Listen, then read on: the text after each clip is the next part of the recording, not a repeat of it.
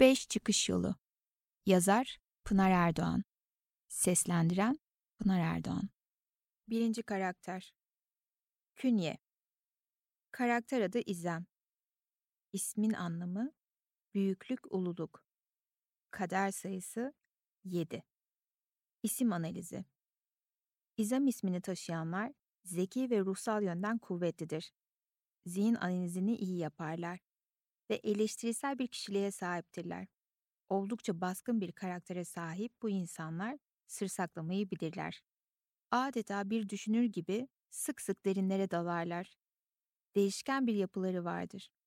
İyi şeyleri elde edememe ve yalnız kalma korkusunu bir kenara atmalı, soğuk ve mesafeli durmaktan kaçınmalıdırlar. Yaşı 40. Burç ikizler. Medeni hali bekar, 3 yıl önce 10 yıllık evliliğini sonlandırmış. Mesleği psikolog ve eğitmen. Ailesi annesi ev hanımı, babası vefat etmiş. Yaşadığı yer İstanbul Sarıyer. Dış görünümü uzun boylu, zarif, beyaz tenli, sarışın, ela gözlü. Tarzı gotik. Çalışma konusu para ve kıtlık bilinci. Yaşam amacı, varlığını ve sistemi keşfetmek. İnanç sistemi. Spiritüel kamplar ile başlayan uyanış. Hikayesi. Gelecekten haber alan kızın duygu durumları, kendini inkar etmesiyle yüzleşmesi. Çıkış yolu. Kuantum sıçrama. Açık konuşmak gerekirse birinci karakteri seçmekte zorlandım ve çok kez değişkenlik gösterdi. Bu karakteri en başından sizinle buluşturmak doğru olur muydu emin olamadığımdan gelgitler yaşadım. Aslında onun yerine iki farklı karakteri yazmaya niyet ettim. Fakat şu an içime sinerek söylüyorum ki bence İzem gerçekten de ilk olmalıydı. Neden mi? İlginç yolculuğunu okudukça anlayacak ve bana hak vereceksiniz. Kendisini anlatmaya başlamadan önce onun bendeki yerinden bahsetmek isterim. Temmuz ayının son günleriydi. Telefonum çaldı ve işine, kendisine saygı duyduğum bir arkadaşım bana daha önce hiç karşılaşmadığım bir teklifte bulundu. Aslında bu teklif birinci karakterle neler yaşayacağımın ilk habercisiydi. Teklife gelecek olursak, çok değer verdiği bir arkadaşına doğum günü hediyesi olarak benden seans almak istiyordu. Hayatımda kimse beni hediye etmek istememişti. Onurum okşanmıştı ve bu benim için değerli bir konuydu. Şaşkınlığım dindikten sonra ilk sorum karşı tarafın bunu isteyip istemediğiydi. Sonuçta yaptığım iş zorla dayatılacak bir hediye değildi. Hoş istese de benim değişim veya iade seçeneğim yoktu. Tek kullanımlık, geri dönüşü olmayan bir hediyeydim. Hayır senden bahsettim ve kabul etti. Sevindim o halde neden olmasın, bana da değişik bir deneyim olur hediye olmak. Telefonu kapattığımda hala biraz şaşkın ve gülümsüyordum. Randevumuz bir hafta sonraydı. Ağustos ayının ilk haftası yaz inanılmaz güzelliğiyle kendini gösteriyordu. Ofisimin minik bir bahçesi var. Ben keyif halinde olmayı ve kendimi şımartmayı severim. Her yer temiz, pak ve ışıl ışıl. İlk karakterim gelmeden önce ofiste yalın ayak geziyordum. Telefonum çaldı. Arayan İzem'di. 15 dakika erken aranmıştım ve ben yol tarifi için zannederken o sitenin ana giriş kapısında olduğunu söyledi. Ama benim ofisimin girişi yan taraftaydı. O telaşla aniden yalın ayak onu karşılamaya koştum. Hayatımın en ilginç deneyimlerini yaşayacağım her haliyle kendine ele veriyordu. Karşılaştığımızda gözüme ilk takılan ince ve uzun topuklu ayakkabıları oldu. Çünkü benim ayaklarım çıplaktı. İçimden bir his, Pınar hazır ol dediğinde nedenini anlamamıştım. Kafamı hafifçe kaldırdığımda ise benden bayağı uzun, incecik bedeni olan Rapunzel gibi sapsarı saçlı, baştan ayağa zerafet dolu bir kadın beni muhteşem profesyonel bir tebessümle karşıladı. Bir anda sanki ben ona terapiye gelmişim gibi hissettim ve hemen kendimi toparladım. İlk dakikadan ipleri ona bırakmak bana yakışmazdı. Zor durumlarımda kendimle ilgili espri yapmak o duygudan çıkmama her zaman yardım ederdi. Elimi uzattığımda ise beni şaşırtan başka bir durum yaşandı. Bu kadar zarif bir kadın nasıl olur da elimi bu kadar sertçe sıkabilirdi? Birkaç saniye bir güç savaşı yaşanır gibi olsa da hemen normale döndük. Kim daha çok sıkıp güven verecek çabası vardı ama anlamsızdı. Sonuçta ben tarafsızdım. Aracı arkadaşımın minik bir detay var diyerek bana söylediği şey geldi aklıma hemen. Kendisi başarılı bir psikologtur. Ah, anlıyordum. Sanırım karşı tarafta olmak onun alışık olduğu bir hal değildi. Arkadaşça yaklaşıp onun rahatlamasına yardımcı olmaya karar verdim. Ofise doğru birkaç adım attık ve ben hemen kendimle kafa bulan esprili sözler sarf ettim. Gülüştük. Oh, sonunda üzerindeki psikolog havası dağılmıştı ve ben de ilk duvarlarını aşabildiğim için rahatladım. Böylece samimi bir sohbete başlayabildik. O da karşısında yalın ayak bir kadını görünce gardını indirmesinin zararı olmadığını anladı. Kendini konforlu hissediyordu. Hayatımın en ilginç günü başlamıştı ve aslında hayatımın bu kadar değişeceğini, daha doğrusu hayatımızın bu kadar değişeceğini asla ikimiz de bilemezdik. Benim için en sıra dışı çalışmalarımdan biri olacaktı. Artık İzlem'den biraz bahsetmek gerekirse, ilk satırlarda belirttiğim gibi zarif ve çekici bir kadındı. Boyu sanırım 1.75 civarıydı. Oldukça zayıftı, omuzları dik, sapsarı uzun saçları parıl parıl parlıyordu. Teni güneşten hiç etkilenmemiş, sanki kapalı bir yerde gün ışığı görmemiş gibi bembeyazdı. Açık ela olan gözleri değişime her an hazırım der gibi bana bakıyordu. O an için en dikkatimi çeken şey ise neden bu kadar ciddi giyindiğiydi.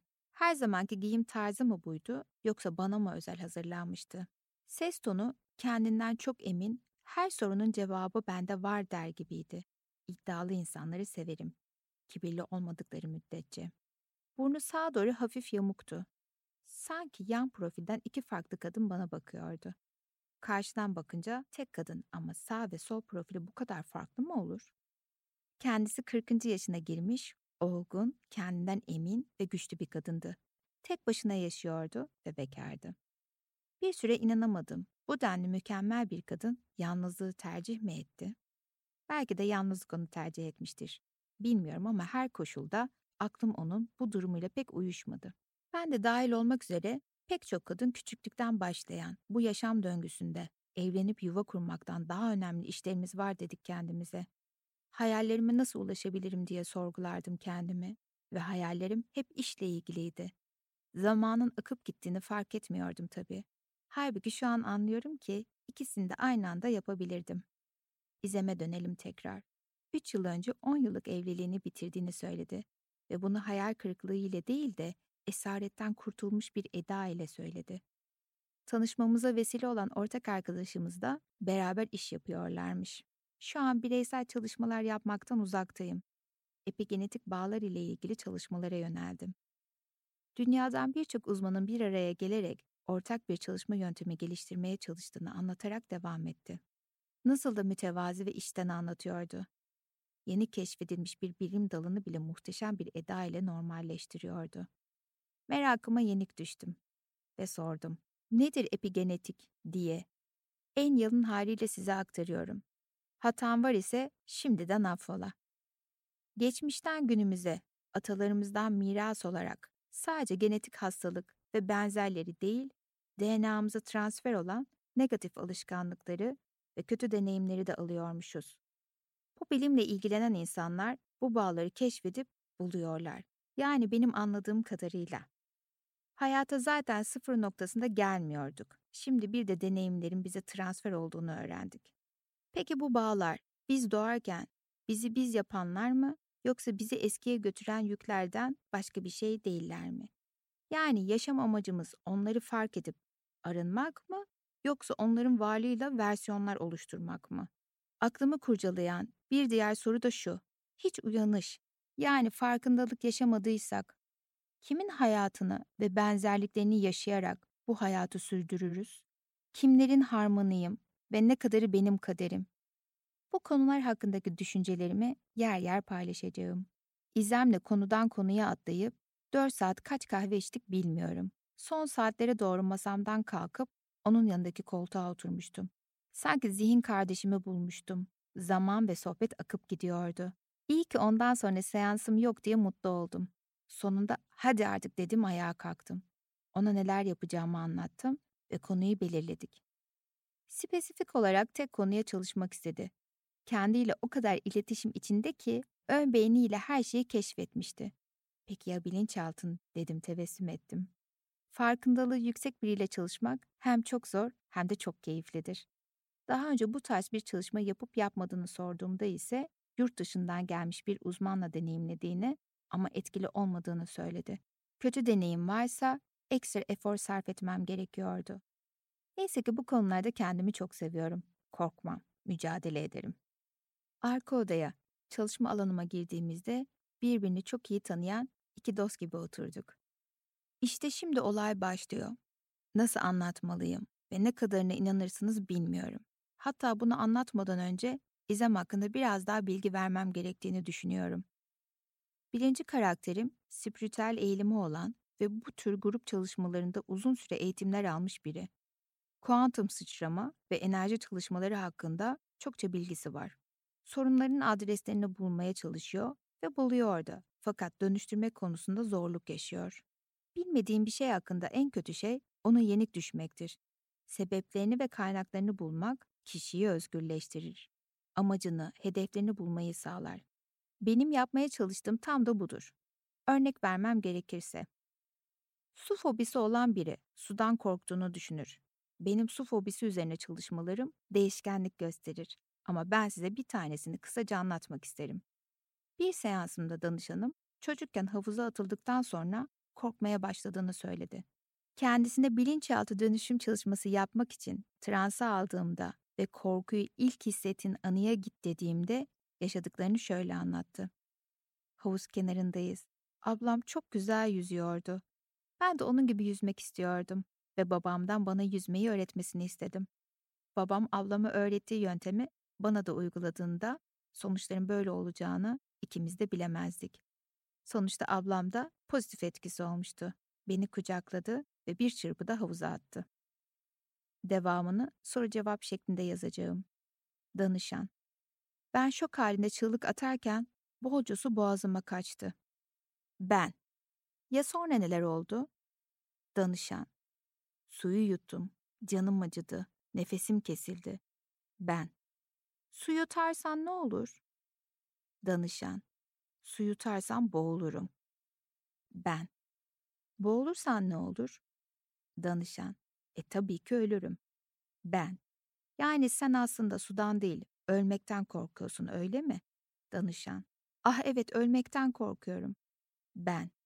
Seni korkudan sadece su değilmiş, zarar görme ihtimali ve ölümmüş doğru mu?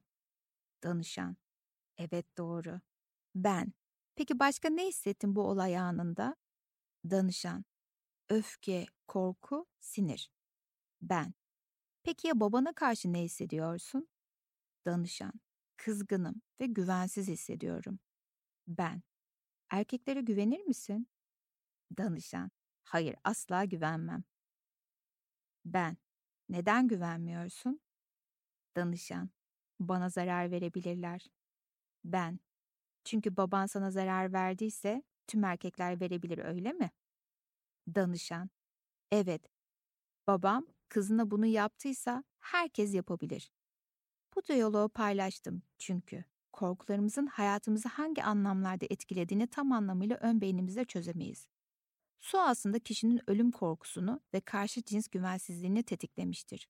O küçük kız yaşadığı deneyimi tüm hayatını etkileyecek şekilde anlam kütüphanesine ekledi.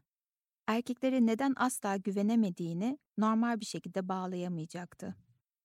Bilinçaltı dönüşüm çalışmalarının temel amacı anıların anlamlarını bulup şimdiki doğru algımıza göre yeniden dönüştürmektir.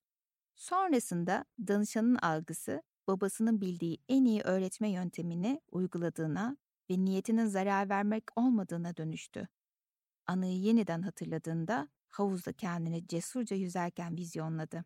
Çalışma sistemimi anlattım çünkü İzem sadece para konusunda çalışmakta ısrarcıydı. Ben ise altından mutlaka başka sebepler çıkacağına emindim. Ona güzel ve konforlu koltuğuma oturmasını rica ettim ve izime şimdiki iş durumunu sordum. Neler yapıyorsun? Firmalara eğitimler veriyordu. Peki tek başına mısın dediğimde ortak olan arkadaşımızla beraber olduklarını söyledi. Fakat ikisi de ciddi şekilde maddi sorunlar yaşıyorlardı. Neden kendi işini yapmıyorsun dediğimde bana eski izemi hatırlatıyor. Ben o kapıyı eski eşimle beraber kapattım dedi. Eski eşiyle üniversitedeyken tanışmışlardı. Beyefendi ondan yaşça büyük ve başarılı bir psikiyatrdı. İzem'e her türlü destekte bulunuyordu. Bunu anlatırken ikimiz de biliyorduk ki İzem babasına duyduğu özlemi eşiyle tamamlıyordu. Yaşarken anlamıyoruz ama sonrasında o rüyadan uyanınca olayları net görebiliyoruz. Eski eşi sevecen ve babacan biriymiş. Ama onu bir o kadar da psikolojik şiddete maruz bırakıyormuş. Ona yetersizlik ve değersizlik duygularını hissettirmiş. Bunlar yetmez gibi küçük aldatmalar da yaşamışlar. Yani aslında ona yetersiz olduğunu kadınlığından da vurarak göstermişti. Zeki biriyle beraber olmanın en zor tarafı bu olsa gerek. Yaptığı her eylemin sizi manipüle etmekte olduğunu anlamak çok zor oluyor. Yaralı ve genç bir kadın olarak kendi kendini hırpalayarak geçirdiği 10 yılını hem teşekkür ederek hem de kızgınlık ve kırgınlıkla anlatıyordu. Çünkü eşi ona inanılmaz maddi imkanlar veriyordu. Sanki yaptıklarını affettirmek ister gibi. Ona jestlerde bulunuyordu. Keşke manevi yaralarımızı maddi yolla çözmek yerine büyük manevi yaralar açmaktan çekinsek. Hayat eminim daha kolay olurdu. Çünkü alınan her hediye mutlaka eskiyor ve değeri azalıyor. Ama anılar silinmiyor, yaralar kapanmıyor. Ve sen o hediyeleri alan adam olarak değil de zihnimde bana zarar veren adam olarak kalıyorsun. Kırılan kalbin yeniden telafisinden sonra da bolca iz ve yara kalıyor. Onların mükemmel pürüzleriyle insan ne kadar saf bir sevgi duyabilir ki karşısındakine? İzeme eşine aşık olup olmadığını sordum. Hayır dedi net bir şekilde. Şu an anlıyorum. O aşk değilmiş.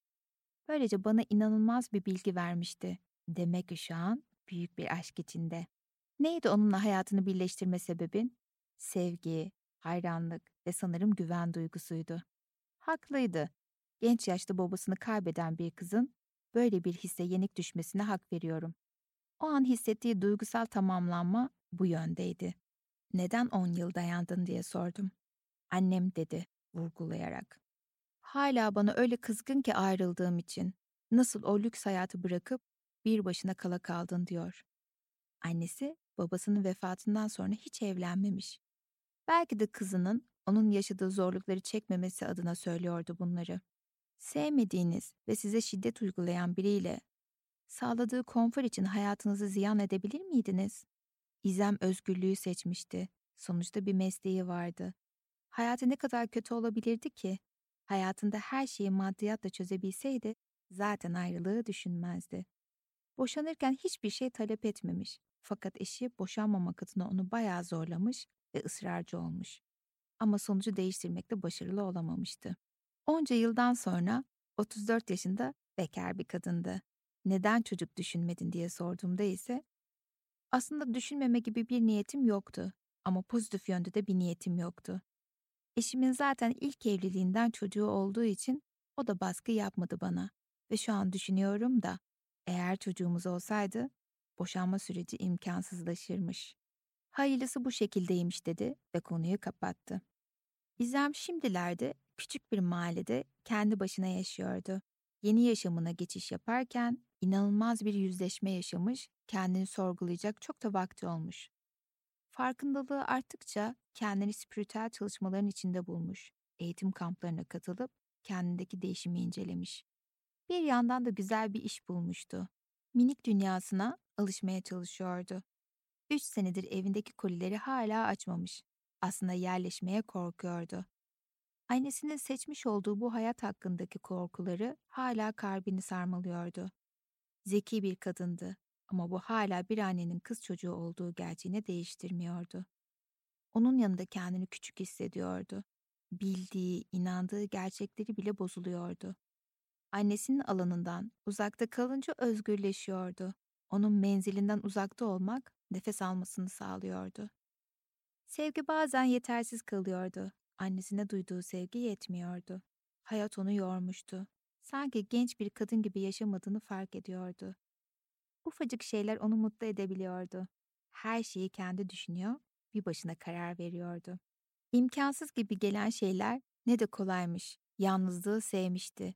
Ta ki onunla tanışana kadar. Bu konuyu sonra devam edeceğim. İzem'in annesinin yaptığından bahsetmem gerekirse. Şöyle başlayabilirim. Aslında bu hayatta en acımasız eleştirileri ve cezaları kendimize yönlendirdiğimizi düşünüyorum. Haklıyız da aslında. Çocukluktan bu yana bolca uyarı ve eleştiriye maruz kalarak büyüdük. Nasıl hoşgörülü olunur bilmiyoruz. Hata yapmak ayıp, günah ya da başarısızlık demekti. Kanımızı işlemiş olan bu ön yargılar özgürleşmemizi engelliyor. Ben ailemin, arkadaşlarımın, sevgilimin hayalindeki kişi olmalıydım. Kendim olma lüksüm yok. Onları mutlu etmeliyim. Kendim değil, onlar mutluyken ben de mutlu olabiliyorsam ne mutlu bana öyle değil mi? Bu satırları okuyanlar, hanginizin kalbi sızlamadı bunları okurken? Ne kadar benzer bir senaryo değil mi? Evet sen, beni okuyan güzel kalpli insan. İzin ver kendine. Bu gece beklentiler olmasaydı neler yapardın hayal eder misin? Neler olurdu hayatında? Neler yapmak isterdin? Sadece hayal et. Günah değil, ayıp değil. Sadece başka versiyonunu düşün. Neler olabilirdi hayatında? Ne yönde değişirdi? Hiç mi? O zaman sevin. En azından kaçırdığım bir şey yokmuş. İzem'le aslında dört saat konuşmuştuk ama yine de soracak şeylerim vardı.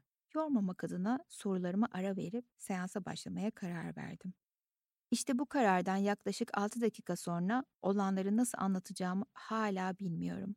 Kendimden muhteşem bir şüphe duydum ve yaşanılanların gerçekliğini çok sorguladım. Fakat bunlar gerçekti. Nefes almam gibi gerçekti. Sadece görünmüyordu ya da duyulmuyordu ama gerçekti. Oksijeni de görmeyiz ama hissederiz ve hayatımızın gizli kaynağıdır. Bu yaşadığımda böyle bir şeydi. Gizli, özel ama tanımsız. İzeme gözlerini kapatmasını söyledim ve transı almak için kendisine telkinler vermeye başladım. Genelde bunu yaparken danışanımın yüzüne odaklanırım, ifadelerini kontrol ederim. Gözlem yapmam trans halini kontrol etmeme yardımcı olur. Ama ben ilk defa İzem'in üstündeki geometrik desen pantolona odaklandım. Artık iyi ki geometrik desen pantolonu vardı mı desem bilmiyorum. Çocukluktan bu yana geometrik şekilleri gözümle çizmek gibi manasız bir takıntım vardır. İzeme telkin verirken de kendimi o desenleri takip ederken buldum. Sanırım birkaç dakika geçmişti. Kendimi fark ettiğimde ne yapıyorsun Pınar diye kendime sitem ederken hafifçe kafamı kaldırdım. Bir anda İzem'in gözlerinin bana kısık şekilde baktığını fark ettim. Ama emin olamadım. Çalışma odamın genelde ışığı loştur. Gözüm yanıldı sandım ve daha dikkatli baktım. Bunları yazarken bile kalbim hala hızla çarpıyor. Beni gözetleyen, yan yan bakan iki gözdü bu. Tanrım, korkmalı mıyım diye düşünürken oturduğum koltuğun en dibine doğru kendimi ittim. Neden kurtulmayı düşünüyordum? Hiçbir fikrim yoktu. Gözlüğümü yakınlaştırdım. Daha net görmeliydim. Ama hayır emindim.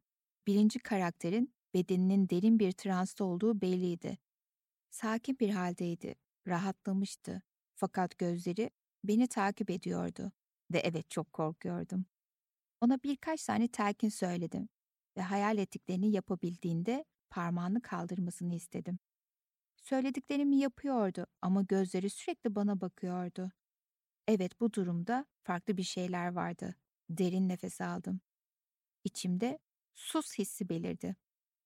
Bir ipucu var da ben kaçırıyordum diye düşündüm ve iç sesimi dinleyip sustum. Yazarken derin nefes vererek yazıyorum inanın. Yaşadığım hisler nasıl tarif edilir bilmiyorum. Gözlerine odaklandım ve bir anda duydum. İki ses aynı anda bana niyetimi sordu. Benden bağımsız iç sesim direkt konuya girdi ve ona yardım etmek istiyorum dedi. Görünmeyen bu sesin sahipleri vardı ama onları sadece ben duyuyordum. Bedenim ise kas katı kala kalmıştı.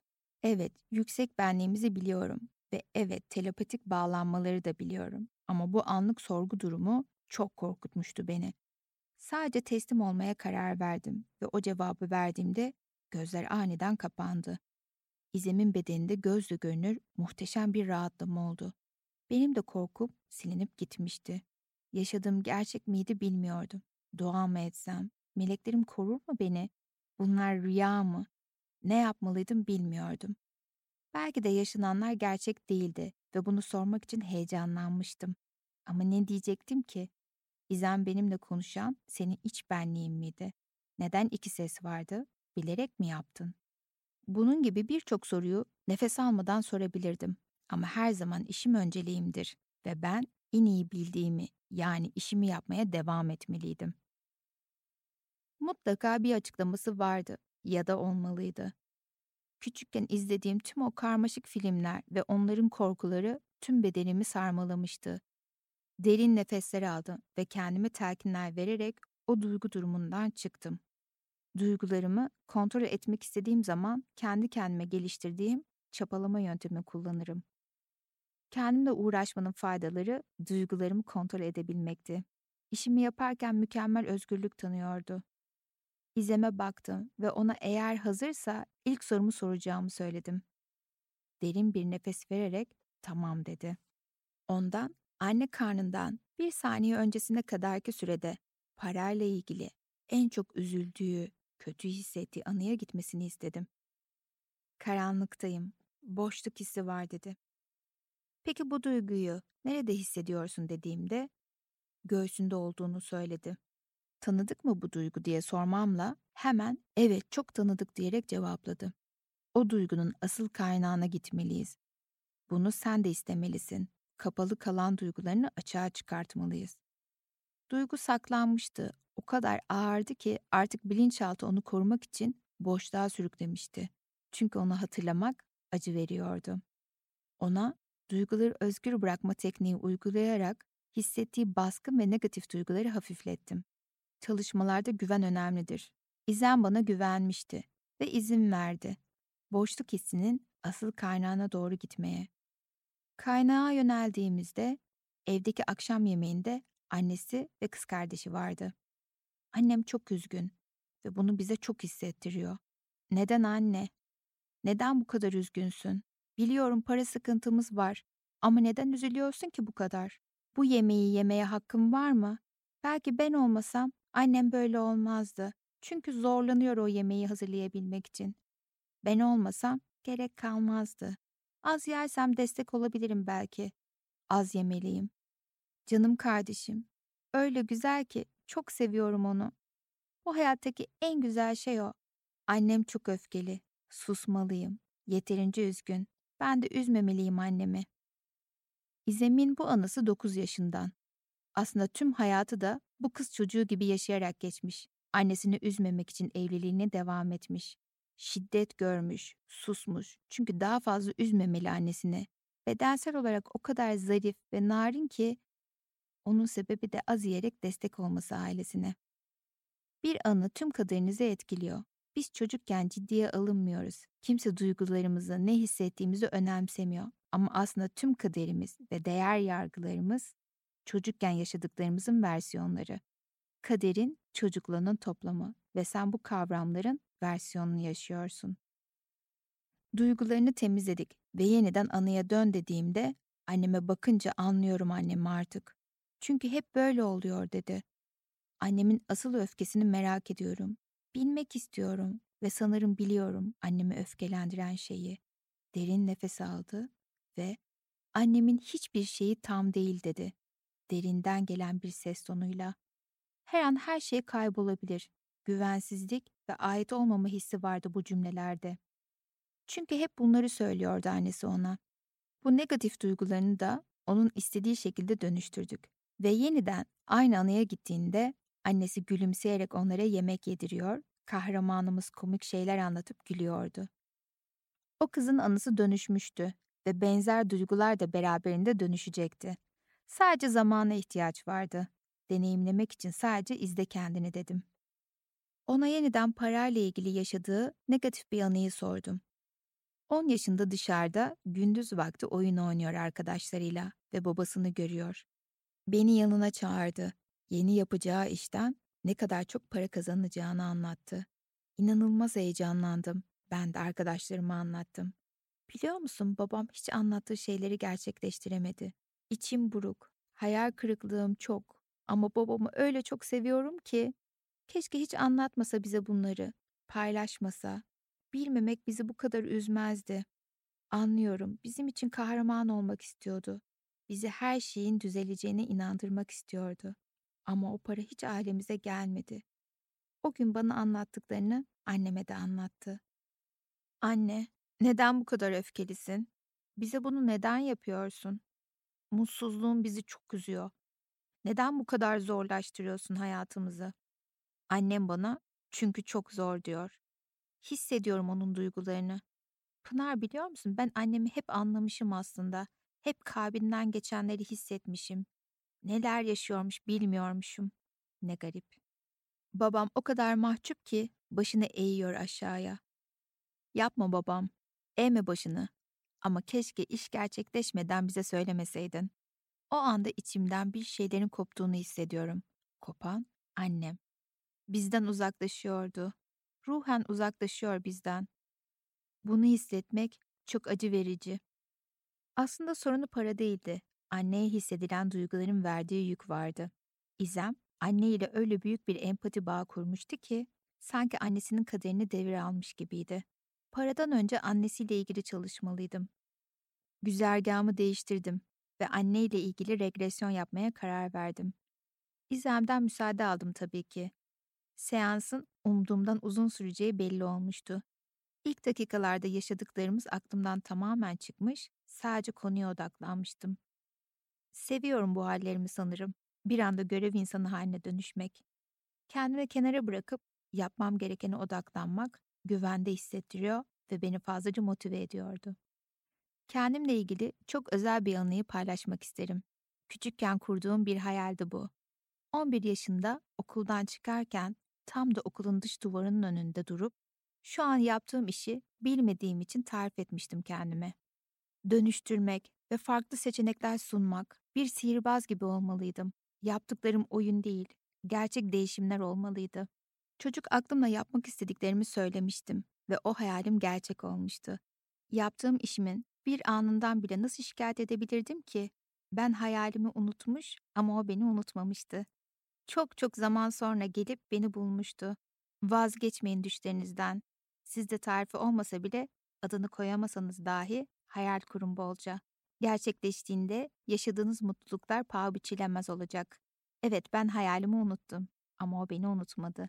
Hiç negatif düşünmedim. Sadece hayatıma devam ettim. Yaptığım başka bir şey yoktu. Ödülümü almıştım. Evren bana o muhteşem hediyesini vermişti. Siz de cesur olun. Kuşkular hayalleri bloke eder. Sadece bırakın onları gökyüzüne uçsunlar. İzeme dönersem, yeniden annenle yaşadığın, seni en çok üzen anıya git dediğimde ağlamaya başladı. Sanki ağladıkça daha çok ağlaması gerektiğini düşünüyordu ve daha da vurgulu ağlamaya başladı. Sanki dolup taşan bir barajın kapağı açılmıştı. Öyle derinden bağıra bağıra ağlıyordu ki kıyamadım. Akılsın istedim tüm deposunu. Rahatladığı çok belli oluyordu. Derin derin nefesler almasını istedim ve sakinleşti. Sanki oh güçlü olmam gerekmiyor. Şimdi sakladığım tüm üzüntülerimi akıtmalıyım diyordu. Bir anda derin sessizlik oldu ve ardından gelen bilip sesiyle ürktüm. O kadar uzun sürmüş ki seans, dizüstü bilgisayarımın şarjı bitmiş ve meditasyon müziğim kapanmıştı. Sanki ihtiyacımız olan buydu, derin sessizlik. Sanki ihtiyacımız olan buydu, derin sessizlik. Evren bize bir mesaj mı veriyordu? Mesaj değilse de aklımızdan geçeni yapmış gibiydi. Teşekkürler sesi kapatan güçler. Kendimi ortama kaptırmıştım. Sanki doğaüstü güçler tarafından çevrelenmişti ofisim. Tıpkı izlediğim dizilerde olanlar gibiydi. Neyse ki kadim güçler tarafından cezalandırılmadan yoluma devam edebilmiştim. Bu satırlar tabii ki latife. Sadece bir kaçış şekli olarak baş edemediğim, cevabından emin olmadığım konularla ilgili genelde latife yapar, yumuşatırım gerçekleri. İzem, annesi konusunda oldukça hassastı. Annem boğazımda düğüm oluyor dedi bana kısık bir ses tonuyla. Anneme boğazımdan bağlanmışım. Kendisi daha önceki çalışmalarında annesiyle bağ olduğunu keşfetmişti ve benden bu bağlardan kurtulmak için yardım istedi. Bana yardım et, beraber atalım bağlarımı, gücüm yok. Açıkçası bu beni zorladı. Nefes yöntemi ve duyguları özgür bırakma yöntemini de uygulayarak kopardık tüm bağlarını. Evren boşlukları sevmez. Tüm boşluklara sevgi koy dedim. Daha iyi olduğunu söyleyince artık para konusuna dönebildik. Aslında dönmeden annesiyle yüzleştirip kontrol etmem gerekirdi. Her zaman da ederdim ama o kadar yoğun geçmişti ki her şey, ben de ana bırakmıştım kendimi. Şekilleniyordu her şey baştan sona. Dinlenmesi için ona biraz zaman verdim. Haklıydı aslında. Şimdiden bir saat 17 dakika geçirmiştik bile. Dayanmasına şaşırıyordum. Gerçekten arınmak istemesi bu kadar duygu durumuna dayanır mıydı bilemiyorum. Tek bildiğim birinci karakterin bunu hak ettiğiydi. Sevgiye ihtiyacı vardı. Kocaman büyük bir sevgiye. Hepimizin var elbette ama o sevgiyi filtreli almıştı. Empati ne garip ve yorucu bir histir. Hele de bu minnacık yaşta seni gelip bulduysa boğulmadan yaşaması bile mucize. Bizi biz yapan en önemli duygu aslında empati ve hoşgörü. Her şeyin fazlası zarar cümlesi çok klişe ama çok uyuyor bu yaşanılanlara. İzim'in çocukluğunu bitiren şey onun fazla empati duygusuydu. Taşıyamadığı duyguları vardı ve çocuk kalbi aklı almıyordu olanları. Sadece neden diyordu. Hayatımızın en önemli zamanları 0 ile 7 yaş arasıdır. Fakat eskiden ciddiye alınmadığımız varlık olarak bakılıp kabul görmediğimiz zamanlardı. Çocuktur geçer unutur dedi büyüklerimiz hep. Hoş, onları da kendi ebeveynleri aynı tepkiyi vermişlerdi. Haklılardı. Biz çocukken güne, dün yaşadıklarımızın kötü enerjisiyle başlamaz, hep yeni gün ve sıfır noktasının keşif duygusuyla başlardık. Halbuki bizi biz yapacak tüm verileri o yaşlar arasında alıyorduk. Kavramlar, anlamlar, değerlerimiz, hepsi ama hepsi o yaşlarda oluşuyordu. Yarım yamalak ne gördüysek onu doğru saydık. Bir de yaşadığımız travmatik olaylar var ise bize cabası oldu. Hayatımızın ve deneyimlerimizin bir harmonu olan seçimlerimiz tüm benliğimizi etkiliyor. Şimdilerde çocuklar biraz daha şanslı. Aileleri her birine özel bir çocuk gibi davranıyor. Bunun ilerleyen zamanlarda ortaya çıkacak tek kötü tarafı ise ailesinden gördüğü özel muameleyi kimseden o denli göremeyecek olmaları. Sonrasında hırçınlaşıp özgüvenleri azalacak. Yeniden tam yerine uyan söz, her şeyin fazlası zarardır sözü. Hadi izleme dönelim yeniden. Ona hazırsan devam edelim dedim. Parayla yaşadığın kötü bir anıya gidiyorsun. O andasın. Tüm duygularını şimdi yaşıyorsun. Bilinçaltın seni bir anıya doğru götürüyor ve şekilleniyor. Okuldayım, lisede. İki arkadaşım benimle dalga geçiyorlar. Bana, senin babanın o kadar parası yok ki dedikleri anda sanki bana hakaret etmişler gibi hissettim. Haykırarak sen nereden bilebilirsin ki demek istedim ama sadece içimden söyleyebildim çünkü haklılardı. Kendimi çok güçsüz hissediyorum. Benim değerim paraya bağlıydı. Benim yaşadıklarım, yaşayamadıklarım, her şey para denen şeye bağlı. Kendimi kopuk hissediyorum. Öyle öfkeliyim ki utanıyorum, bağırmak istiyorum onlara. Benim seçimim değildi yaşadıklarım. Arkadaşlarımız ne denli acımasız olabiliyorlar değil mi? Sınırı olmayan kibirli konuşmaları kahramanımızda derin yaralar açmıştı. Hadi tüm bu duygulardan özgürleşelim dedim. Evet lütfen dedi. Nefes yöntemiyle tüm negatif duygularından arındı. O duyguları dönüştürdük ve yerine özgüven ve değer koyduk. Bilinçaltı anıyı dönüştürdü ve yeniden aynı anıya gitmesini söylediğimde arkadaşları ona bunları söylediklerinde onlara bakıp sadece tebessüm etti. Öyle cahiller ki dedi. Şimdiki versiyonu o yaşına gidip sıkı sıkıya sarıldı. Tekrar tekrar öpüp sarıldı. Tekrarladım. Parayla yaşadığın kötü bir hisse git. Ama bu defa ilk buluştuğu an olsun. Karanlık ama ılık bir sıcaklık var. Miniciğim. Ah ben anne karnında mıyım? Ona evet oradasın. Sadece sakin ol ve bana neler duyduğunu veya hissettiğini anlat dedim. Karmaşa var evde ve ben bunu çözmeliyim. Emin misin? Sen mi çözmelisin? Hayır ben değil. Annemin hisleri bunlar. Annem çözmek istiyor. Pınar bu duygular boğazımda düğüm oldu. Bu boğazımın düğümü annemle bağım. Anneme 18 epigenetik bağ ile bağlıyım. Hissediyorum bunların yüklerini. Beni boğuyor bunlar. Daha önce kendi üzerinde çalıştığı için tek tek biliyordu neler olduğunu ama benimle paylaşmak istemedi. Bunlarla yüzleşmek yeterince acı vericiydi ve artık tahammülü kalmamıştı onları taşımaya. Benden yardım istedi. Pınar sen koparat boğazımdan bunları dedi. Kötü bir tadı var bunların. İmgeleyerek sanki yabani otları söker gibi söküp attık tüm ne varsa. Her defasında kusar gibi öğürdü. Ardından uzun uzun öksürdü ve rahatladı. Su içer misin diye sorduğumda lütfen dedi. Sanki ilahi bir suyun tüm boğazını temizlediğini hayal et. Ve oradaki tüm izlerin kapanıyor. Tertemizsin. Arındın artık. Sökülen tüm bağların yerini sevgiyle doldurduk.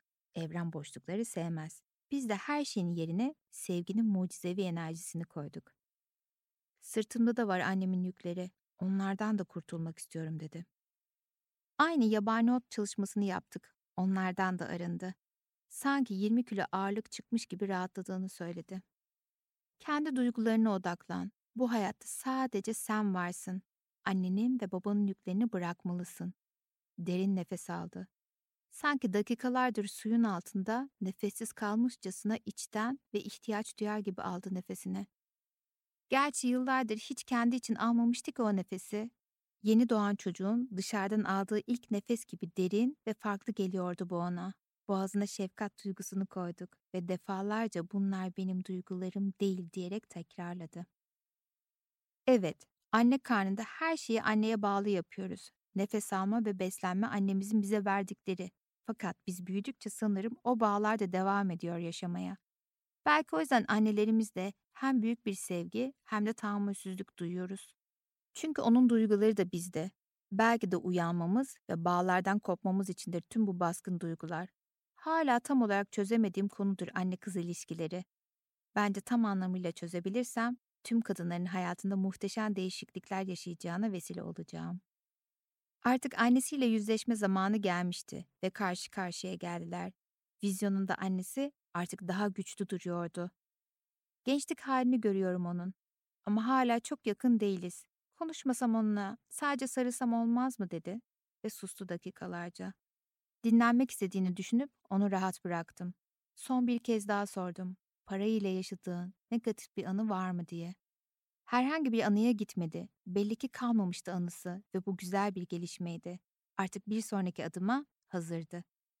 Para ile dolu bir odada kendini hayal etmesini söyledim. Bana bir şey ifade etmiyor para denen şey. Bana ait değil bu paralar. Hem sürekliliği var mı ki? Korkuyorum gidecekler diye. Çok tanıdık bu duygu. Gidecek ve kalmayacak. Korkuyorum gidecek. Bu benim için yeni bir keşif olmuştu. Demek ki para örümcek ağı gibi her yeri sarmalamıştı. Şaşırmamak gerekti hayatında paranın bu şekilde akışta olmamasına. Yeniden ona korkusunun oluştuğu kaynağa gitmesini söyledim. Bu istediğim dönüm noktası oldu. Dört yaşındayım. Arabanın arkasında tek başıma oturuyorum. Annem ile babam çalan şarkıya eşlik ediyorlar. Ben de mutluyum ama birkaç dakika sonra hüzünlendim. Biliyorum ki bir süre sonra bunların hiçbiri kalmayacak. Annem o güzel çiçekli elbisesini bir daha giymeyecek ve taktığı kolyesi kaybolacak.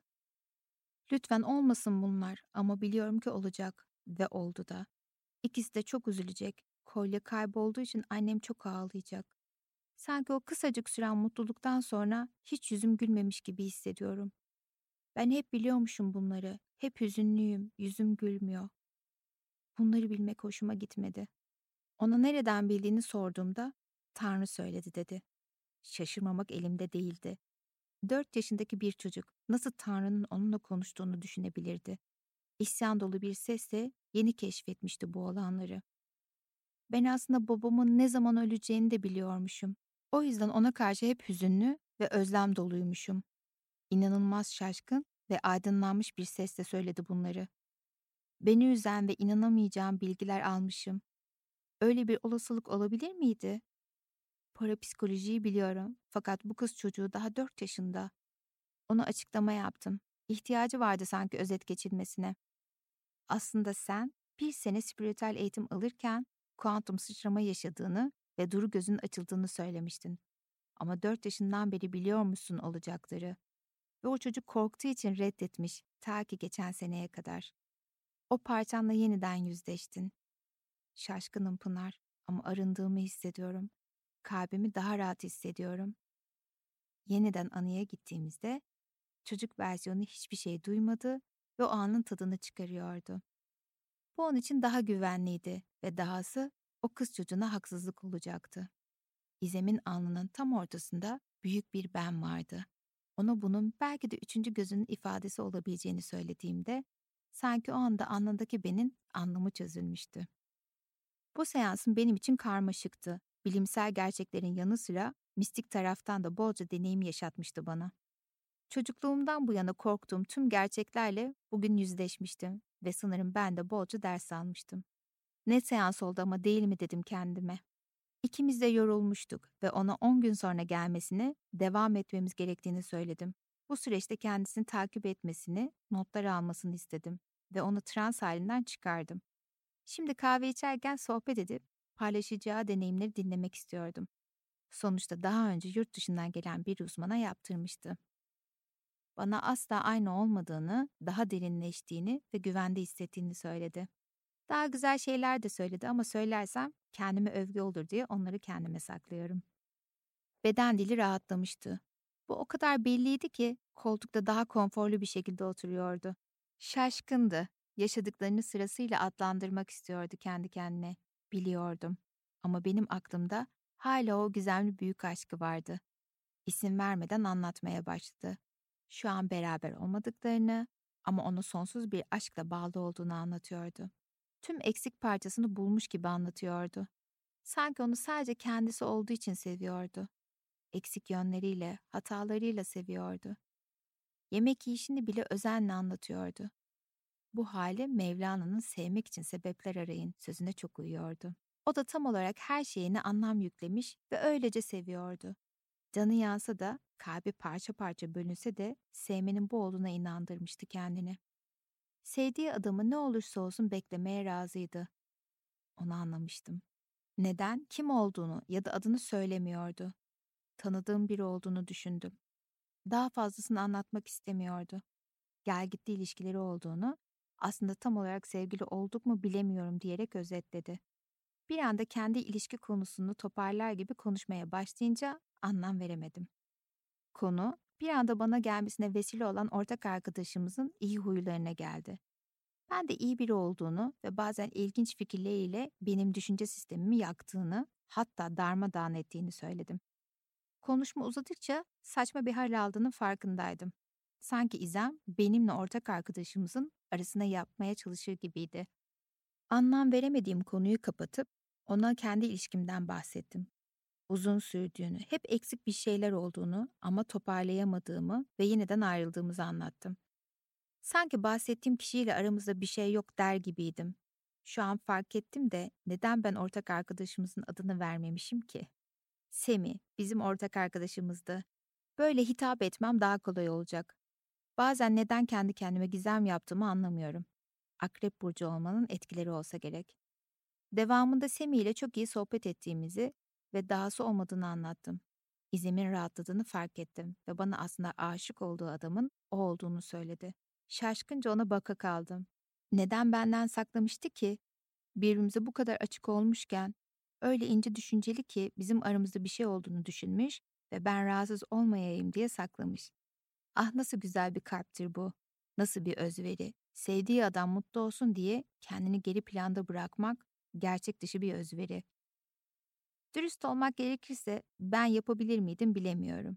Hayat beni aşık olduğum adamın başkasıyla mutlu olma ihtimali var diye geri planda kalmaya zorlasa neler hissederdim merak ediyorum. Bu kadar sakince olaya bakabilir miydim? Merak içindeyim. Bu fazla hoşgörü müydü yoksa kendinden vazgeçiş miydi? Benden neden bunu sakladın dedim. Kendine bunu yapmana inanamıyorum. Birbirimize sarıldık. Sanki abla kardeş gibi sarmaladık birbirimizi. Hayatımda hiçbir danışanıma bu şekilde adım attığımı hatırlamıyorum. Ama başlangıcından belliydi. Her şeyin kontrol dışı olacağı. Ben sadece teslim oldum. Belki de benim de yarımı saracağım bir zihne ihtiyacım vardı. Her şeyi bir başıma atlatmak bazen zor geliyordu. İzem de pişmanlık duyuyordu aslında en başından söylemeyip gizlediğinden dolayı. Peki ya siz yapar mıydınız? Yeni tanıştığınız birini aşık olduğunuz adamla eşleştirip kendinizden vazgeçer miydiniz? Ben hala bilemiyorum. Bunu yapabilecek kadar saf duygular besleyebilir miyim emin değilim. Kendinden vazgeçmek bu. Bence artık bu çalışma ödüllenmeliydi. Hava geç karardığı için fark etmemiştik ama yaklaşık 8 saattir iletişim halindeydik. İkimiz de hafiflemiş ve çok ama çok acıkmıştık. Şimdi yemek yeme evresine geçmiş, açığı kapatmaya çalışan hasretlik arkadaşlardık. Acılarımızı paylaşmak, sonra onları analitik açıdan yaklaşarak yorumlamak ve sonra yeniden duygusallaşmak çok keyifli bir dönüşüm olmuştu. Sağ beynim çalışıyor, hop hemen sol beyne geçiş yapıyorduk. Kendi çözümsüzlüğümden 43 gün sonra nihayet eski enerjime dönmüştüm. Büyük sorunumun kaynağını çözmenin vermiş olduğu sevinç inanılmazdı. Artık sorunumun kaynağını bulmuş, çözüm yoluna karar vermiştim. Geriye sadece uygulamak ve zamanın beni güzelleştirmesini beklemek kalmıştı. Ben aslında oldum olası sorun yaşamaktan ya da üzülmekten çekinmem. Aksine hayatın temelinde bu duygulara ihtiyacım olduğunu bilirim. Hatta onların benim zayıf taraflarım olduğunu, onları çözüp güçlenmem için geldiğini de bilirim. Beni en çok keşif aşaması zorluyor sanırım. Kaynağı bulmak, neden yaşadığımı ve ne için yaşadığımı çözmek zamanımı alıyor. Teşhisi koyduktan sonra geriye sadece onu nasıl uygulayacağım kalıyor. Hayat ya bu, illa keyifle ve güzellikle gelmiyordu. Onu her haliyle kabul etmek de yaşamın en önemli parçasıydı. Keyifle yemeğimizi yedik. Artık iki arkadaş, iki ruhtaş gibi olduk. Büyük tebessümle içkilerimizi yudumlarken içimin susuzluktan kuruduğunu fark ettim. Kendimi ne de çok mahrum bırakmışım keyifli anlardan. Böyle anlar yaşamayalı çok olmuş gibiydi. Kalbim hem coşkuyla hem mutlulukla doluydu. Ama diğer yanı buruk bir acı çekiyordu. Evet uyumlanıyor ve dengeleniyordum. Karanlıktan aydınlığa çıkmak daha önemliydi. Gözlerim karanlığa alışıp ışıkla ilk buluştuğundaki o garip göz hezeyanı yaşar gibi kalbimde ve ruhumda hissediyordum. Bu gece hüzün yoktu. İzin verdim kendime. Mola zamanıydı. Hayat bana keyifle göz kırpmıştı. İzem'le sohbet etmek bana iyi gelmişti. İzem ile her gün telefonda duygularını, geçişlerini konuşuyorduk. İkinci seans için gün belirledik ve bana kalbini sarmalayan büyük aşkı için adım atması gerektiğine karar verdiğini söyledi. Bence de atmalıydı. Karmaşık bir haldi. Aynı işi yapıyorlardı. Üstelik ortaklardı. Kalpleri bir zaman bağlanmıştı ama aşık olduğu adam kopmuştu ve elinden gidiyordu. O ise öyle uyumlu ve anlayışlıydı ki adamın ona aşk kaçamaklarını anlatmasına bile ses etmiyordu. Bir insan neden canının yanmasına izin verir ki? Sevdiğin ondan uzaklaşmasın diye mi? Peki nasıl bir eski sevgili bunları anlatma ihtiyacı duyar ki? Senin derdin nedir ki anlatırsın be adam? Adama sorsan niye anlattın ki diye. İzem takılmaz ya böyle şeylere çok anlayışlıdır diyecek. İzem ise ne acı, gözümün içine baka baka nasıl aşık olduğumu bile bile anlatıyor kaçamaklarını, acımasızca. O kadar mı duyarsız görünüyorum ya da o kadar mı değersizdim onun için? Böyle bir pozisyona düşebilmem tamamen başarı. Başarısızlığın başarısı bu. İlk defa aşık olup elime yüzüme bulaştırdım diyerek sözlerine devam etti. Bana sorarsanız İzem öyle rahat ve anlayışlı dinliyordu ki asla belli etmiyordu canının yandığını. Semi duyarsız değildi, o da düşünceliydi ama kendi anne travmaları yüzünden farkında değildi. Yaptığının dürüstlük olduğunu düşünüyordu. Dürüstlük ve patavatsızlık karışıyor bence bazen. Dikkat edilmeli ve karşı tarafa empati duyulmalı. Kaldı ki Semi'nin en önemsediği konu da buydu. Empati. Belki de bu duyguyu tam anlamıyla yaşayamadığı için çalışmalarını bu konuya eklemişti. Herkes kendi bakış açısıyla haklı oluyor. Ben Semi ile çalıştığımda ve her yaptığının çocukluk travmalarına bağlı olduğuna şahit olduğumda ona olan tüm önyargım yok olmuştu. Aslında herkes kolay olduğu için ıssız adama bağlanıyordu. Kalbini kıran, savunmaya geçmesine sebep olan duygularının kaynağını bilmediği için yabancılaşmak ve bağlanmamak kolay gelen taraf oluyordu. Kadınlar daha derin, güçlü ve düşünceli oluyor. Tepkisizliklerimiz ise umursamadığımızdan değil, canımızın fazlaca yanmasından kaynaklanıyor. Maalesef her zamanda suçu, yetersizliği, değersizliği kendimizde arıyoruz. Birimiz de durup demiyor ki bunların seninle alakası yok. Onun yaralarının, kaygılarının, değersizliklerinin kaynağı sen değilsin. Seninle alakalı değil. Duygumuz hafiflemez belki ama inanın düşüncelerimiz sakinleşecek. İhtimalleri kurgulamaktan yoruluyoruz. Ya şöyle yapsaydım, ya böyle olsaydı kısmından özgürleşmiş olacağız. Sadece deneyin. Duygularımız da organlarımız gibidir. Sol yüzük parmağı olmayan birini neden yüzük takmıyorsun diye suçlayamayız. Bu hayatta güzellikleri hak ettiğini düşünmeyen, kendinde hak görmeyen birine sevgiyi öğretemezsiniz.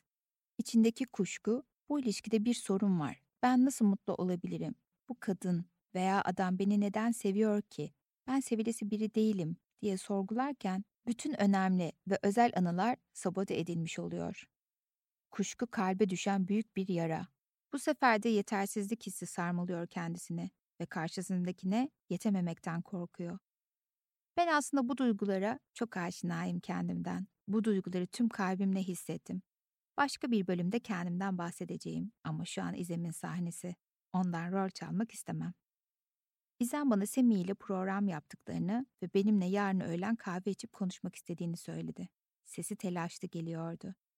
Neden böylesin diye sorduğumda ise ne diyeceğimi bilmiyorum. Heyecanlıyım, gerginim dedi. Ona bana akşamüstü gelmesini, buluşma için çalışabileceğimizi söyledim. Ne yapacağımı bilmiyordum ama içim kıpır kıpırdı. Sadece anda kaldım, bekledim ve hissettim. En iyi çözüm onunla Semih'i bilinçaltında yüzleştirmek ve orada konuşma yapmasıydı. Bu onu rahatlatacaktı. Negatif duygularını da temizlediğimde o anda onu bloke eden bir şey kalmamış olurdu. Böyle gergin anlarda konuşmak bizi korkutur ya da stres halindeyken unuturuz söyleyeceklerimizi. Kalbimizi kaybetme korkusu sarar ve adrenalin bedenimizi sarsar. Fakat kişinin sadece hayatımızda kalmasını istediğimiz için olayı kabulleniriz. Hepimizin gözden kaçırdığı şudur. Kabulleniyoruz sandığımız şeyleri asla kabullenemeyiz. Sadece geriye atarız. Kabullenemediklerimiz benliğimizde daha da büyümüş bir tahammülsüzlük olarak sarar bizi ve savaşçı gibi ortaya çıkar. Her şeyi yıkar, savurur. Hani bazı anlar vardır, konu çok alakasızdır, büyür de büyür ve siz bir anda eski defterleri açarken bulursunuz kendinizi. İşte o geriye attıklarınız anı kollayıp açığa çıkmayı bekliyorlardı.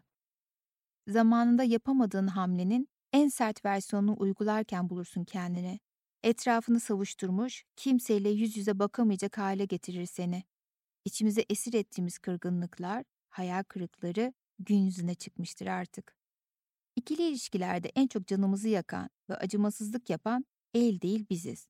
Ah o kaybetme korkusu yok mu? Bize neler yaptırıyor? Nelerden vazgeçerken buluyoruz kendimizi? En fenası ise yıllar geçince ya ben gerçekten neden bunları yapmışım? İçimiz yanıyor. Ama olsun. O zaman onları yapmasan şu anki ben olmazdım. Her biri benim eksik parçam, güçlendirmem gereken noktalarımdı. Hayatımıza kimi zaman kendimizin aynalarını seçiyoruz. Onlar bize ayna tutuyor ve her birinin bizim için görevleri var. Bu hayata kendim olmayı başarabilmek için geldim. Sonuna kadar da en iyi versiyonum için çabalayıp her koşulda kendimi hoşgörülü olacağıma kendime söz veriyorum ve bu konuyu kapatıyorum. İzeme yeniden dönersek, sözleştiğimiz saatte ofisimde buluştuk. Gergindi, gece uyuyamadığını, evinin penceresinden yavru bir kuşun girdiğini ve ona bakmak zorunda kaldığını söyledi. Hayvan sevgisi çoktu. Sokakta sayısız kediye mama veriyordu. Evinde de kendisine benzeyen, zarif, uzun boylu bir kızı vardı. Kedi annesiydi ve onunla kader ortağı olmuştu. Evin sessizliği onunla dinliyordu. Huzursuzluğu mu çağırmıştı o kuşu evine bilemiyorum ama bir şeylerin ters gittiği aşikardı. Yanında mini bir defterle gelmişti. Kimseyle paylaşmadım ama sana okumak istediğim şiirler var dedi. Şiir mi yazıyorsun dememe kalmadı, kime yazıldığını öğrenmiş oldum. Semih'e yazılmıştı. En derin aşk acısıyla sadece onu sevebilmeyi sevmiş gibiydi. Kalbinin böyle yanmasını sevmişti. Ben anladım ki İzem aslında aşka aşık olmuştu. Aşkın yaşanma şekline, seni alıp götürmesine, kendi varlığını unutturmasına. Biri için kendinden vazgeçebilme haline aşıktı. O mutlu olsun diye kendinden, duygularından vazgeçmeye hazırdı. Aslında onun yaşadığı aşk gibi değil de vazgeçiş gibiydi. mutlu olma ihtimalinden, huzurdan, sevgiden, bir olmaktan vazgeçişti onun yaptığı. İlk defa aşık olmuştu. Sanki Mevlana'nın Şems'e duyduğu safi aşktı. Onu kavuruyor, dönüştürüyordu. İşin en akla sığmaz tarafı ise razı olmasıydı bu acıya. O okudukça şiirlerini içim burkuluyor, canım yanıyordu. İzem sadece onu kendi olması için sevmeyi kabul etmişti. Hayatta her şey mümkün lafı beni bir kez daha sarmalamayı başarmıştı. Hala şaşırabileceğim konuların olduğunu bilmek güzeldi. Hayatta olduğumu hissettiriyordu. Onu yeniden trans haline aldım ve bilinçaltı Semi ile yüzleşmesini ve kalbinden geçenleri ona anlatmasını istedim. Gözyaşları usulca süzülüyordu yanaklarından. Bu bir ayrılık konuşmasıydı anlıyordum.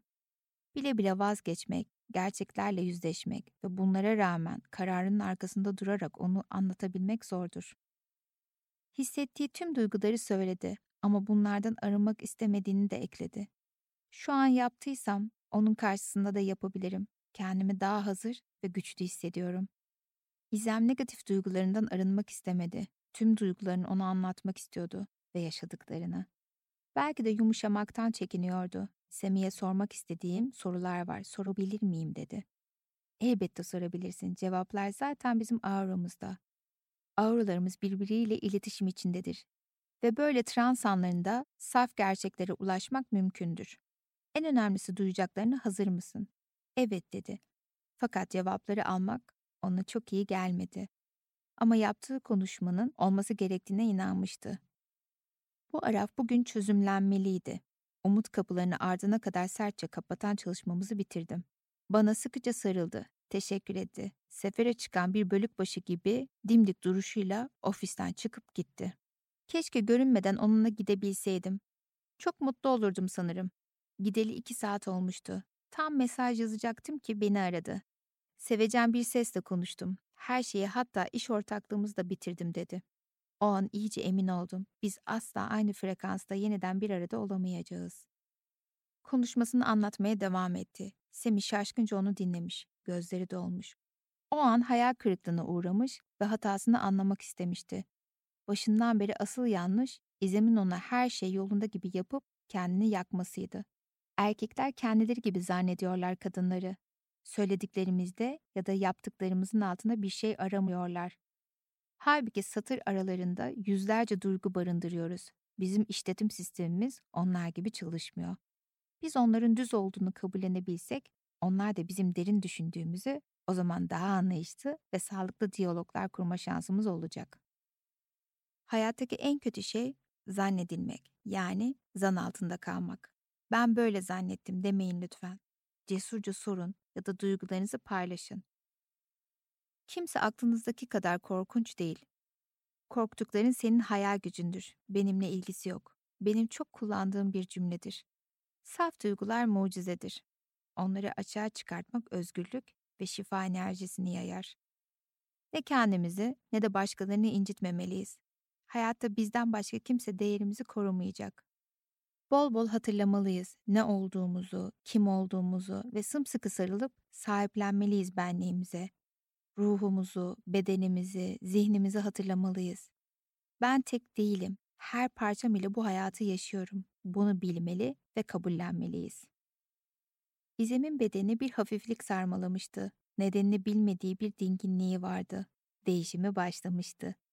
Yıllardır kendinde bilmediği kaynaklara, sırlara ulaşmıştı ve artık büyük aşk için nefes almıyordu. Kendi için alıyordu.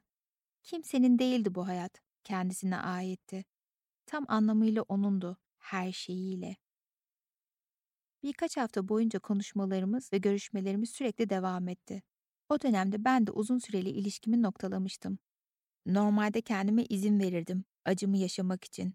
Bunu da yaşananlara saygı olarak görürdüm. Sadece gülümsemek ve mutluluk anları nasıl belirli bir zamanla sınırlıysa, üzüntüler, acılar da öyle olmalıydı ki hayat daha nefes alınabilir olsun. Uzun uzun konuşmalarımızın kaynağı bendim bu defa. Bir türlü acımı hafifletemiyordum. Neredeyse iki buçuk ay geçmişti. İzem iyiye giderken bu defa ben kendimi büyük bir bilmecenin içinde bulmuştum. Sürekli eski sevgilimi düşünüp Neden benimle ilgili sorunlarını çözmeme izin vermedi deyip durdum. Çözemediğim duygularım vardı. Belki İzem de bana bu konuda yardımcı olabilirdi. Ben de ona kendi duygularımı, çözemediğim hissimin kaynağını anlattım. Roller değişmişti. Şimdi terapi sırası ondaydı.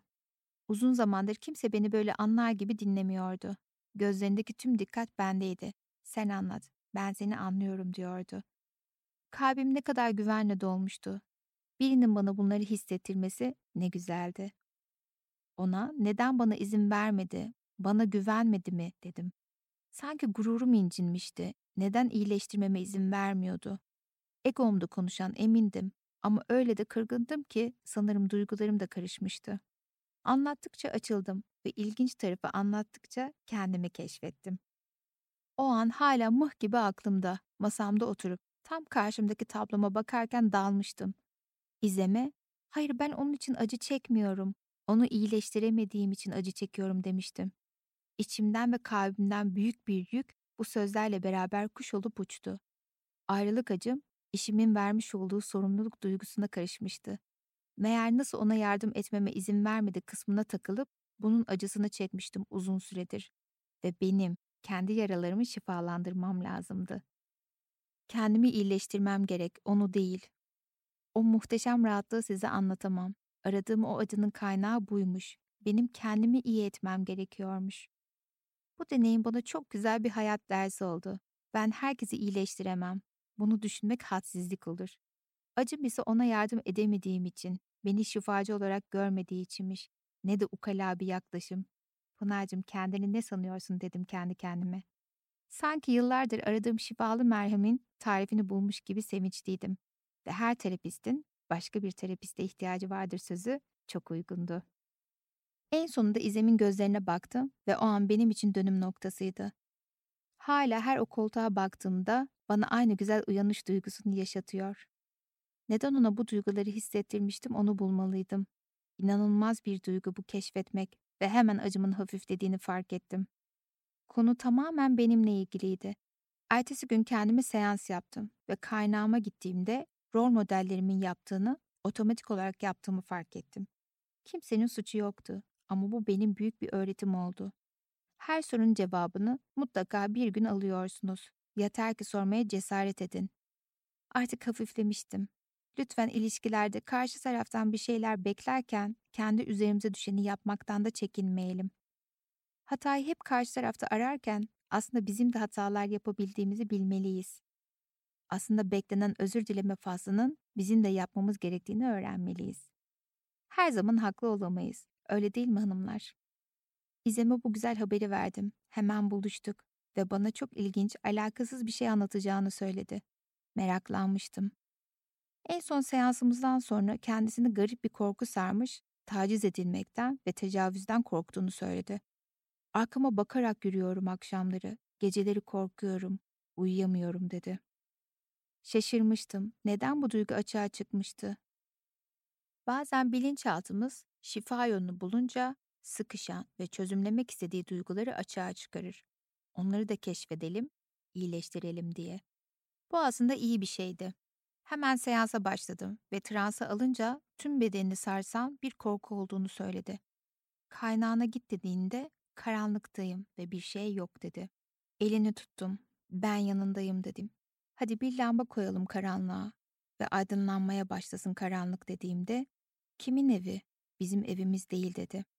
Bu çocuk da kim? demesine kalmadan yan komşumuzun oğlu. Benden yaşça büyük.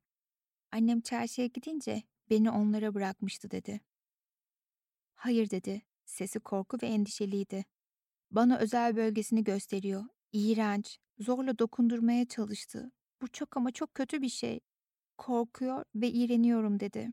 Ergenlik çağındaki erkek çocuklarına özel eğitim gerek. Bu ilkel duygularını test etmek için.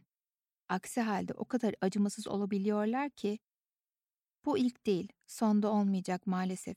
Çoğunlukla kız ya da erkek çocuğu fark etmeksizin derin yaralara sebep oluyorlar. Belki onlar da çocukken maruz kalıp bu durumu kafalarında normalleştirirler. Sonsuz olasılıklar yağmurunda ıslanabiliriz. Hemen bu duygulardan arındırdım onu ve yerine güven ve cesaret koyduk. Anıyı yeniden hatırladığında çocukla aynı odadayken ona yaklaşınca sakince odadan çıkıp çocuğun annesinin yanına oturmaya gitti. Kendimi koruyabilirim ve onun yaptıklarından dolayı sessiz kalmayacağım dedi. Kendimi bir daha bu duruma düşürmeyeceğim diye tekrarlayıp durdu. İyi hissediyordu ve bana birden biliyor musun ben eşimle hep beraber olduğumda iğrenirdim ve nefret ederdim. O da bunu hissederdi dedi.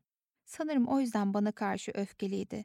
Aslında olanlar ne onun suçu ne de benim bilerek yaptığım bir şeydi. Eski eşiyle yüzleştirdim bu defa ve ondan özür diledi. Bu yaşına kadar zaten hayatında sadece iki kişi olmuştu. Bunu fark edememesi normaldi. Kendini, bedenini sevmesini sağladık. Artık güzel ve çekici bir kadın olduğunun farkındaydı. Nihayet demeliyim. Aslında artık hayatında yaşadıklarını düşününce her şeye rağmen en iyi versiyonu yaşayabileceğini anlamıştı. Hatta küçükken düşüp kırdığı, yanlış kaynayıp kendisine nefes problemi yaşadan ve yıllardır görmezden geldiği burnu için operasyon yaptırmaya karar verdi. Biraz destek vermiş olabilirim bu konu hakkında. Emoji koymam gerekirse yüzünü kapatan maymunu koyardım sanırım. Ameliyatı zorlu geçmişti ve bir ay sonra onu gördüğümde yumuşacık tatlı bir yüz ifadesi olan güzeller güzeli bir kadındı. Pınar ben artık o pisicik duygularımın yüklerini istemiyorum dedi. Şaşırmıştım aslında, mutluydu onlarla. Ama bana inanılmaz bir cümle kurdu. Bir süre etkisinde kalmadım desem yalan olur. Dedi ki, ya senin öleceğin günü bilirsem, nasıl senin yüzüne bakabilirim, nasıl yaşayabilirim bu gerçekle? Benim ilk sorum, öleceğimi mi öğrendin oldu? Asla almak istemeyeceğim bir cevaptı. Neden bilmek isteyeyim ki? Hayır, sadece örnek vermek istedim dedi. Ama vesveseler kalbimi çarpıştırmıştı. Sanırım üç haftadan fazla bu konuya takıldım. Bu enerjiyle yaşamak istemedim ve iptal ettim. Etkisi onu çağırmış gibi geldi ve o anda kalmama engel oluyordu. Ben böyle hissederken o nasıl yaşayabilir diye düşünmeden edemedim. O küçük bir kızken babasına olan bağımlılığını anlayabiliyordum. Ben ölme günümü bilme ihtimalimden etkilendiysem, o benim ölüm günümü bilip nasıl yaşayabilirdi ki? Haklıydı bu bilginin gelmesini durdurmakta. Fakat nasıl olacaktı ki? Bir danışanımın büyük büyük anneannesi ülkemizdeki ilk medyummuş ve parapsikolojiyle ilgileniyormuş. Asla hiç konuşmazmış olacaklardan ve gelecekten. Ölmeden önce torunlarına tek vasiyeti, sakın gelecek ile ilgili bilgi almaya çalışmayın. Yükünden dolayı mı yoksa hayatlarını etkileyeceğinden dolayı mı bilemiyorum. Tek bildiğim izem, bana ne sormak istersin dediğinde gelecek ile ilgili aklıma hiçbir şeyin gelmediğiydi. Hakikaten neden merak etmedim bilmiyorum ama etmedim. Beni en az iki seçenek ihtimalinden uzaklaştıracaktı sanırım. Ondan çekinmiştim. Hayatımızda her zaman en az iki seçenek olduğunu düşünüyorum. Her seçenek bambaşka yeni bir yol açıyor. Gelecekten ipucu almak mecburi bir yola sürükler ve ben sürekli ya diğer ihtimali kaçırdıysam duygusuyla yaşayamazdım.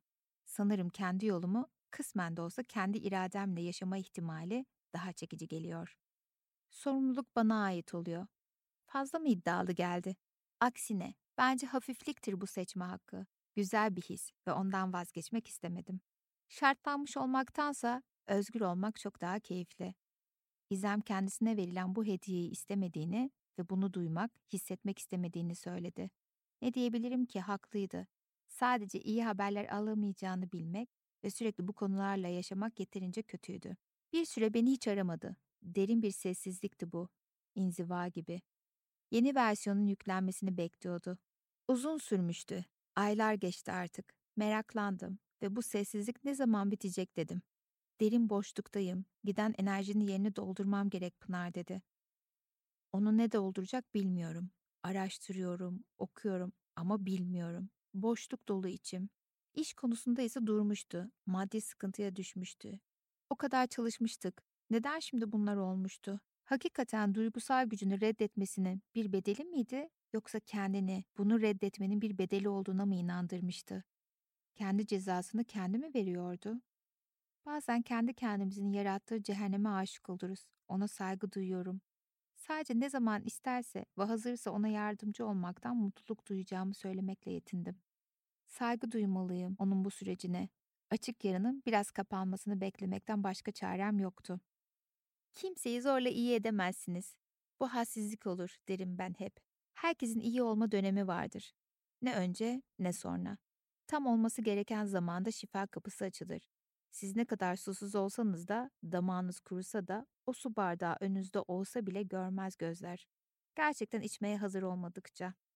Ben de uzaktan izledim onu. Neredeyse bir buçuk sene geçti. Artık yeter dedim. Bir şey yapmalıyız. Nedir bu durum diye isyan ettim. Dostum olmuştu. İlla seans yapmamız gerekmez ki. Yanında olduğumu bilmesini istedim. İş konusunda telefonunun çalmaya başladığını, freelance iş yapmaya başladığını söyledi. O kadar konu araştırmıştı ki bana hepsinde not aldığı defterleri gösterdi. Yabancı kaynaklar da vardı. Bana hepsini anlatıyordu. O kadar heyecanlıydı ki sonunda yeni versiyonu yüklenip şekillenmeye başlamıştı. Ve bu nasıl olursa olsun iyi ya da kötü onun için mutluydum. Ne olduğunu bilmemek, büyük boşluk içinde kavrulmak yok edici olabilirdi. Derin depresyondan kurtulmuştu. Ben de eski ama yeni arkadaşımla tanışıyordum. İşleri yoğunlaşmaya başlamıştı ama bu defa da özel hayatının neredeyse iki yıldır derin bir uykuda olduğunu biliyordum. Onun ne zaman sıra gelecekti? Ne zaman sorsam şu an değil diyordu. Hazır değilim. Fiziksel anlamda kendini iyi hissetmiyordu. Sanırım aynada kendini gören gözlerinde perde vardı. Bizim gördüğümüz kadını görmediği kesindi. Yeni bir iş yapmak istediğini fakat karar veremediğini söyledi. Bolca fikir alışverişi yaptık. İlginç konular bulduk ama ikimizde o enerji yoktu sanırım. Fazla sosyal olmak gerekiyordu bunlar için. Ben kendi dünyamda mutluydum ve dahası için enerjim yoktu ama ona yardım için yapardım. Ben adımlar attım ama onda o hevesi görmeyince zorlamamam gerektiğini anladım. Birbirini çok arayan arkadaşlardık. Sonra iki haftada bir, sonra üç ayda bir, sonrasında altı ayda bir olmuştu. Güzel yanı ise her konuşmamızda asla samimiyet eksik olmuyordu. Sistem yoktu. Birbirine yük olmak istemeyen iki kadın olmuştuk. 2018 Haziran'dan artık Temmuz 2020'ye gelmiştik. Nedir son durum derseniz, bizim asi kadın eğitimde bir beyefendinin onunla konuşmak istemesine şaşırmış. Nedeni ise beyefendi çekici ve çok başarılı bir doçentmiş. Nasıl onunla konuşmak istermiş? Bu kadın bazen beni delirtiyor. Kendisine yakın ilgide bulunmuş ve onun firmasında yönetici olmasını istemiş ve yaptığı işe saygı duyan, zekasıyla yarışmayıp onunla gurur duyan bir adammış. Ne muhteşem bir şey bu dedim. Ama dedi. Ah o amalar yok mu? Bizim minik kelebeğimiz ilk defa ilişki yaşadığı için acemi olduğunu ve ne yapması gerektiğini bilmediğini söylüyordu. Ona lütfen her aklına bir şey takıldığında ara beni dedim. İlişki çalışması yapmamıza müsaade etmediği için eski ilişkisinde yaptığı gibi yapmaya başlamış. Ona psikolog tarafıyla yaklaşıp adamın bütün travmatik ilişkilerini öğrenmiş, ona destek olmaya çalışmış. Neden bunu yeniden kendine yapıyorsun dedim. Gene kimin şifacısı olacaksın? Bu kadar bilgi sana iyi gelmeyecek. Haklısın dedi. O kadar uzağım ki ne yapmalıyım? Aranızdaki ilişki sadece senin verici olmanla alakalı olmamalı. Sen de ondan almalısın. Alma verme döngünü bozma lütfen. Ara ara beni arıyor ve en başta yaptıkları yüzünden hissettiği huzursuzlukları anlatıyor. Günün sonunda işinde mutlu ve ilişki konusunda en baştaki dengeleri olması gereken yere çekmeye çalışıyor. Neden kolay olmuyor dediğinde ise kolay olsa inanmazdın hayatın sana böyle güzel bir şey vereceğine. Altında bir şey arardın. Bu başlama şekli tam senin inanacağın şekilde oldu dediğimde sonuna kadar haklı olduğumu kabul etti. Onun da suçu değildi. Varoluşundan bugüne kadar hayat ona hiç kolaylıkla gelmemişti. Tabii bu güzel şeyde mücadele içinde olmalıydı ki gerçek olduğuna inansın. Kendimizi neye layık görürsek o haliyle bize geliyor. Bu karakterin çıkış yolunu içinizden sorguladığınızı hisseder gibiyim. Onun çıkış yolu aslında kuantumla tanışmasıyla başladı. Bu kendini keşfetmesini, uyanmasını sağladı. Hayatının iplerini eline aldı ve ne olursa olsun bedelini kendi belirledi ve ödeyene kadar mücadelesini bırakmadı. Artık o A versiyondaki izem olmayı bıraktı ve B versiyonuna geçiş yaparken kendini her bakımdan kalem kalem inceledi, sorguladı, yardım aldı, yalnız kaldı, üzüldü, koptu, düştü, kalktı ve günün sonunda aydınlattığı yolunda sakince ama emin olarak yürümeye başladı. Ben ona sadece arkada saklanan ve keşfettiği halde iletişime geçemediği gerçeklerin kaynaklarına ulaşmasında ve onlarla olması gereken yeni formuna girmesinde yardımcı oldum. Beni hayatına kabul edip ışık görevini yapmama izin verdiği için ona buradan teşekkür ediyorum. Şu an bu satırları okurken deli kız deyip duygulandığından eminim. Hayatında beni hep güzel anman dileğiyle. Bana kendimi daha iyi geliştirmem ve cesur olmam konusunda vesile olduğun için çok teşekkür ederim güzel kalplim.